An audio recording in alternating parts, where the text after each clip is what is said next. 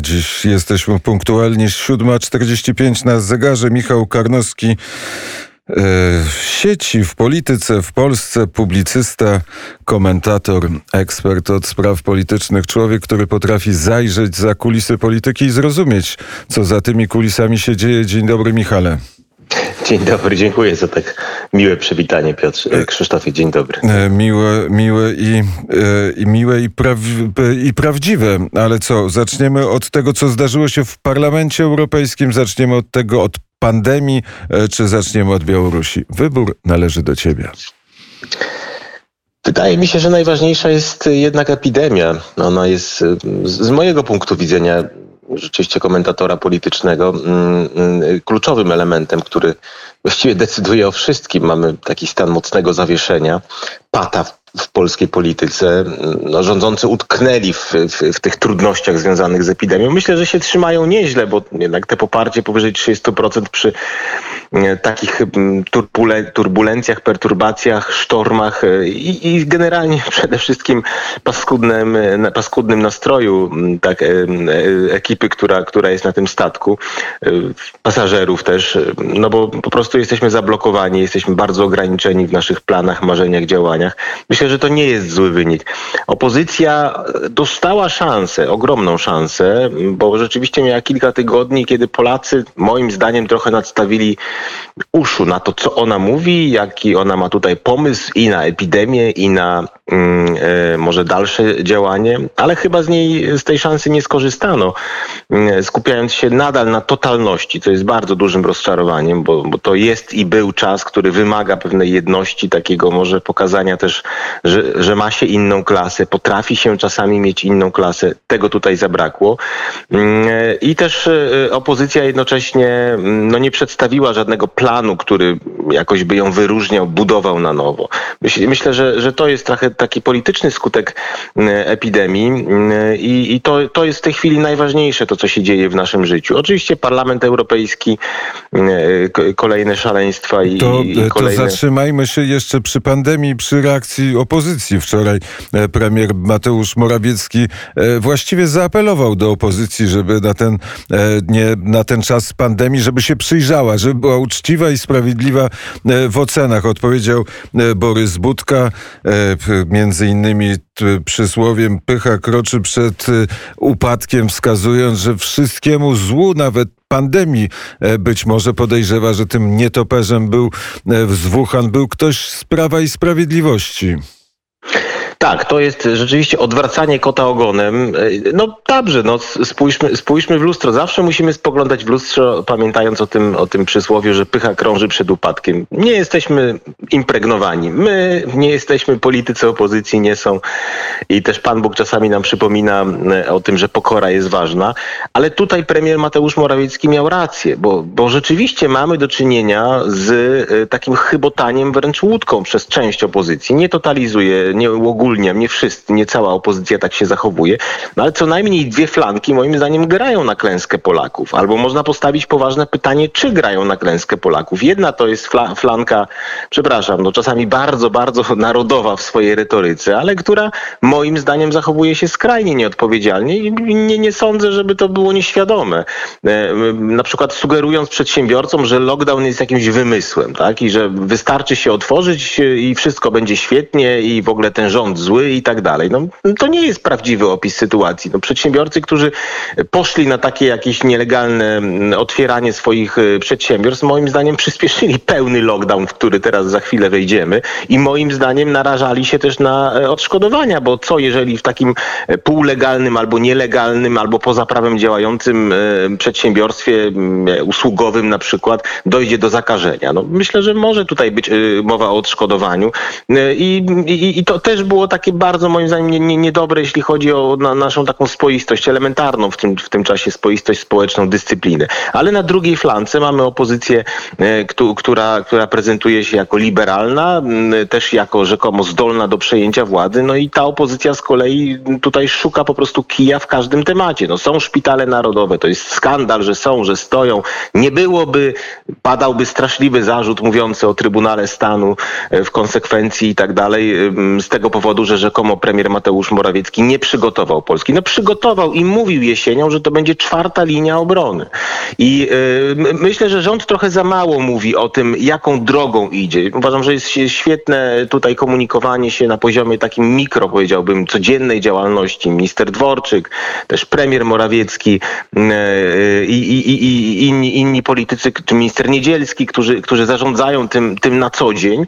Natomiast za mało rząd mówi o tym, że przecież jego celem to komunikował, ale jakoś trochę zapomniał o tym. Jest przeprowadzenie Polski taką drogą środka. To jest droga, która z jednej strony chroni życie i zdrowie obywateli, czyli reagujemy na, na, na ten czynnik przede wszystkim, ale z drugiej strony nie odrzucamy całkowicie wartości, jaką jest utrzymanie miejsc pracy, utrzymanie firm. Pozwalamy żyć wtedy, gdy przez chwilę możemy żyć. I moim zdaniem dobrze, że wczoraj premier wczoraj o tym przypomniał i tą drogą poszedł, bo to są bardzo łatwo rzucane zarzuty. Na przykład teraz słyszymy, po co rząd otworzył szkoły 1-3? Po co to zrobił? Nie trzeba było. No, za chwilę byśmy mieli teksty o tym, w jak straszliwej sytuacji są dzieci z klas 1-3, które ja znam i, i wiem, jak bardzo im psych, psychologicznie, psychicznie pomogło to, że na te kilka miesięcy mogły pójść do szkoły. Że to są inne dzieci, że one odzyskały w wielu przypadkach radość życia i mam te, relacje od wielu rodziców.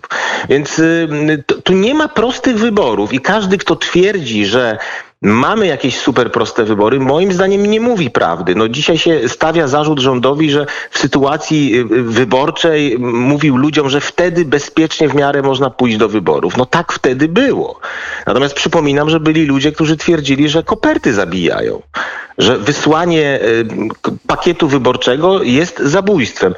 Mam, mam wrażenie, że opozycja tego egzaminu nie zdaje i, i to nie jest taka ocena, powiedziałbym, e, która miałaby na celu tutaj kogoś przedstawić w złym świetle.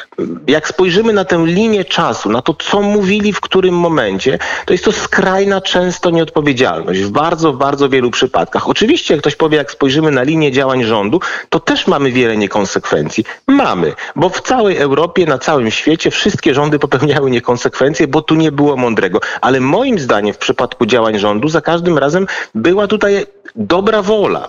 Była tutaj chęć wyjścia najlepszą drogą z trudnej sytuacji. Jesteśmy po roku, ponad już 13 miesięcy epidemii, mamy niezły wzrost gospodarczy, mamy e, jednak utrzymane miejsca pracy, e, nie mamy sytuacji, żebyśmy mieli zawał służby zdrowia, choć oczywiście jesteśmy na granicy tego zawału, musimy znowu wejść w związku z tym lo w lockdown. Mamy niepokojąco dużą rzeczywiście liczbę zgonów, co bije opozycję, ale nie dodaję, że w całej Europie Środkowo-Wschodniej, w związku z czym tak naprawdę to jest trochę e, pytanie o poziom cywilizacyjny naszego regionu, regionu postkomunistycznego. To jest także, e, to jest służba zdrowia, ale to jest także styl życia, to jest także dyscyplina społeczna, która jest mniejsza u nas też z powodów właśnie historycznych niż na Zachodzie, więc to nie są bardzo proste e, sprawy, ja się niepokoję, jak słyszę y, y, właśnie taką totalność, która sugeruje, że jest jakiś kamień filozoficzny, jakaś y, jedna prosta odpowiedź, recepta albo metoda, którą ktoś znalazł albo ma,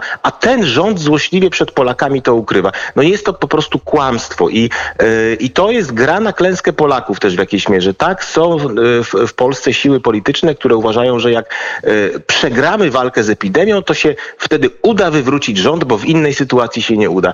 Ja to odrzucam, bo gra idzie o życie, e, e, zdrowie, bezpieczeństwo, e, też po prostu źródła dochodu wielu milionów Polaków. Jak dramatyczna to jest sytuacja, przekonujemy się nawet w tych dniach, kiedy modlimy się wszyscy, trzymamy kciuki i, i, i, najlepsze nasze myśli przy tym, żeby Piotr Semka, nasz przyjaciel, kolega, a dla wielu po prostu świetny publicysta, komentator, historyk, E, wyszedł z tej trudnej sytuacji, w której się znalazł zdrowotnej właśnie wskutek zakażenia koronawirusem i chorobą i choroby COVID. To prawda, że myślimy o, o Piotrze i mamy nadzieję, że, że uda mu się wygrać z koronawirusem. Jego stan nie jest łatwy, albo można powiedzieć, że jest to stan, stan ciężki. Przez chwilę, Michale, jeśli możemy, jest godzina 7.54, skomentować to, co się działo w Brukseli, w parlamencie europejskim. Parlament jest gotowy do wniesienia pozwu przeciwko Komisji za brak ochrony budżetu Unii Europejskiej. E, to są ten mechanizm warunkowości. Parlament Europejski chce uruchomić, Komisja Europejska oczywiście go uruchomić e, nie może, e, ale dyskusja jest. Ona jest paradoksalnie potwierdzeniem, to ja bym z innej strony skomentował, żeby, żeby nie wpadać w, w, pewne banały mówiące o parlamencie europejskim, który jest dzisiaj rozgrzany do czerwoności, przede wszystkim te środowiska lewicowo-liberalne są rozgrzane do czerwoności kwestiami ideologicznymi, takimi jak LGBT, kwestia płci, kwestia właśnie tutaj presji na Polskę. Przecież to tak naprawdę chodzi o złamanie Polski. W czasie, gdy Europejczycy doświadczają kataklizmu największego od końca II wojny światowej. Oni się tym zajmują. I, I to jest w ich głowach. I to jest dla nich najważniejsze. I nawet na sekundę nie powiedzieli, że y, może są ważniejsze sprawy. To jest coś oburzającego, to jest coś niemoralnego, to jest coś, co pokazuje, że być może naprawdę mamy do czynienia z jakimś nowym bolszewizmem, bo tak było w Bolszewi. Wszystko było nieważne, Ważna była e, walka klas, rewolucja i cele władzy sowieckiej. I nic innego. Głód nie był ważny, nędza nie była ważna, dramaty ludzkie nie były ważne. Wszystko było podporządkowane wyższym ideologicznym celom. To się skończyło i to trwa, i to też miało swoje na bieżąco tragiczne konsekwencje. E, ja dzisiaj to, to ten poziom naładowania ideologicznego, który w ogóle idzie pod sztandarami troski o człowieka, a nie przejmuje się człowiekiem, bo Parlament Europejski się nie przejmuje człowiekiem. Nie ma rezolucji, która mówiłaby Komisja Europejska, gdzie są szczepionki dla obywateli europejskich. Nie ma pytania, jak Komisja Europejska negocjowała z koncernami. Nie ma pytania, dlaczego państwa poza Unią Europejską na poziom, podobnym poziomie cywilizacyjnym i jadą ze szczepionkami, aż miło patrzeć. Izrael, Wielka Brytania, Stany Zjednoczone, a Europa stoi w stagnacji. Nie ma tych pytań. Są pytania ideologiczne. Więc to powiedziałem, chociaż nie chciałem tego powiedzieć, e, w tym znaczeniu, że to są dość oczywiste rzeczy, ale moim zdaniem w tej rezolucji widać, że polscy negocjatorzy w grudniu na szczycie Unii Europejskiej, to jest najważniejszy wniosek, dobrze zrobili, wykonali swoją pracę, że rzeczywiście wpisali w ten mechanizm praworządności na poziomie Komisji Europejskiej, jakby przyjęcia przez Komisję, ale też i Radę Europejską reguł stosowania tego mechanizmu praworządności w taki sposób, że to przestało być taką pałką łatwą do uruchomienia w celu spacyfikowania Polski. I Parlament Europejski to już wie. Dlatego próbuje innych ścieżek. Innymi słowy, to jest jakaś puenta naszej polskiej dyskusji, czy ekipa premiera Mateusza Morawieckiego tam w Brukseli. Ja byłem wtedy na tym szczycie i też trochę oberwałem potem, że, że zbyt, zbyt łatwo jakby przyjmuje rzekomo te, te, te, wyjaśnienia, że to są dobre mechanizmy, chociaż widziałem, że są dobre, tak, że są przemyślane na wszystkich możliwych poziomach. Ale widać wyraźnie, to jest puenta, że y, tam dobrze wykonano pracę i y, rzeczywiście polscy negocjatorzy zabezpieczyli nasze interesy to, to, co się dzieje w Parlamencie Europejskim, jest dowodem na to, że mechanizm praworządności nie jest pałką do bicia Polski w tej chwili, bo są tam wpisane odpowiednie bezpieczniki, bo jest zawężony do spraw budżetowych związanych z korupcją, nadużyciami. Tutaj Polska nie ma nic przeciwko temu, żeby taki mechanizm funkcjonował, natomiast nie jest elementem y, do użycia w innych tematach, nie jest narzędziem do, do, do użycia w innych tematach i to Parlament Europejski moim zdaniem właśnie zaczyna dostrzegać, stąd takie nerwowe ruchy o których opowiedział Michał Karnowski. Nie zdążyliśmy e, też e, skomentować zielonego certyfikatu, bo nad tym też e, parlamentarzyści europejscy się zastanawiają, czy wprowadzić, a jeśli, a właściwie w jaki sposób i jak szybko wprowadzić certyfikat umożliwiający podróżowanie Europejczykom. Tam w czasie debaty padają takie słowa jak czysta turystyka, zrównoważona turystyka, te, ta cała nowomowa tam pojawia się przy okazji argumentacji. Tak, tak. No chcą nas, chcą tutaj niektórzy przy okazji epidemii y, jakoś zmienić nasze życie, jakoś y, spacyfikować czy za, zablokować naszą wolność. I to rzeczywiście na inną rozmowę, być może to jest bitwa, kolejna bitwa naszego pokolenia, nowych pokoleń, y, przeciwstawienie się temu zniewoleniu. E, Michał Karnowski, bardzo serdecznie dziękuję za rozmowę. Miłego dnia, dziękuję. Życzę słuchaczom Radia Wnet wszystkiego najlepszego. Sieci w polityce w Polsce. Komentator i publicysta na zegarze teraz godzina ósma i za chwilę wiadomości Jaśmina Nowak.